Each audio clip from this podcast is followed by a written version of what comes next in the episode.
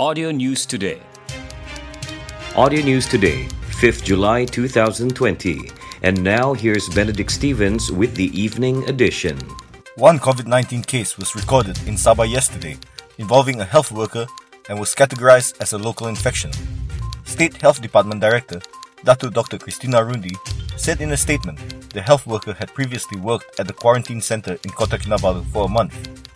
Dr. Christina said based on the procedures implemented by the State Health Department, all health workers who completed their duties in high risk areas were required to undergo COVID 19 screening before returning to work in their original workplaces.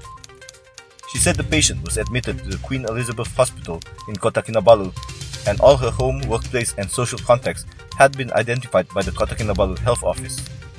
Meanwhile, the Health Department has reminded all individuals who have returned to Sabah from overseas but have yet to undergo a second screening to contact the nearest health facility.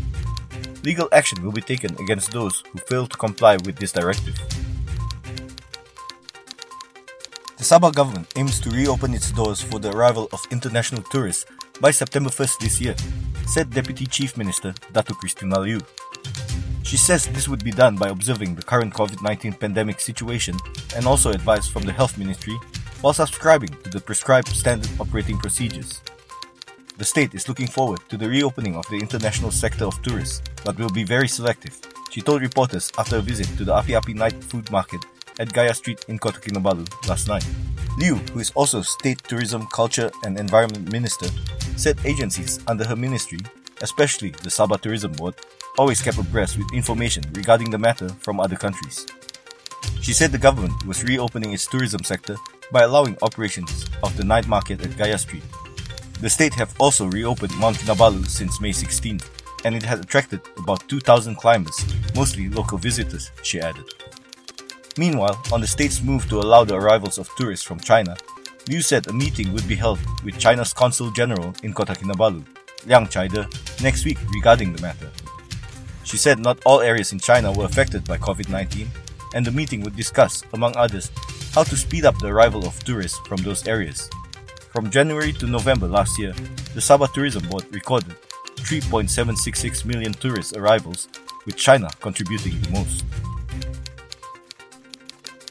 A weak earthquake measuring 3.5 magnitude on the Richter scale was reported to have occurred at the Lahad Datu coastal area in Sabah at 9:20 p.m. last night.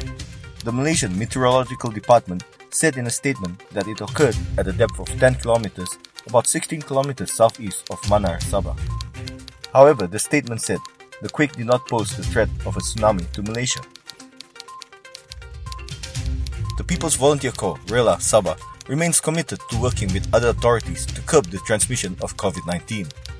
Sabah Rela Director Muhammad Pauzi Jumat said during the Recovery Movement Control Order period, the duties of RELA will mainly focus on public areas such as supermarkets and banks.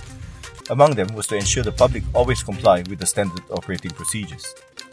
Muhammad Pauzi said this to reporters after handing over daily food supply and face masks donated by the state government to 50 RELA members in Keningau. He said no RELA member had been infected with COVID 19 so far. There have been no reports of non compliance with standard operating procedures among gymnasium operators in Sabah so far. State Youth and Sports Ministry Permanent Secretary Muhammad Yusri Abdullah said this shows a high level of public awareness and cooperation on compliance and self control in curbing COVID 19 transmission. However, he said the ministry would continue to monitor gymnasiums and other sports and recreation centers for compliance with the standard operating procedures.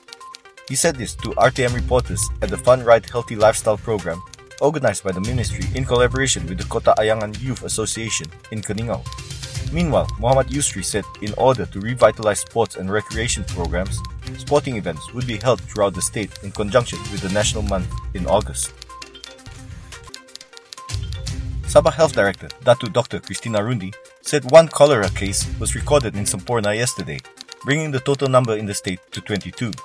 She said Kota Kinabalu recorded the highest number of 10 cases, followed by Beaufort with 4 cases, Semporna 3, Putatan 2, and 1 case each in Tuaran, Sipitang, and Kinabatangan. In this regard, the public has again been reminded to practice cholera prevention measures. Dr. Christina noted that the Penampang Health Clinic and Putatan Health Clinic had improved their services in line with the new normal by introducing the appointment system to reduce crowding at both clinics. That's the end of the news from Audio News Today presented by Benedict Stevens. Audio News Today is produced by Ill Communications and distributed in partnership with Sabah Info. For more news, join us on Telegram t.me slash Saba Audio News Today. Audio News Today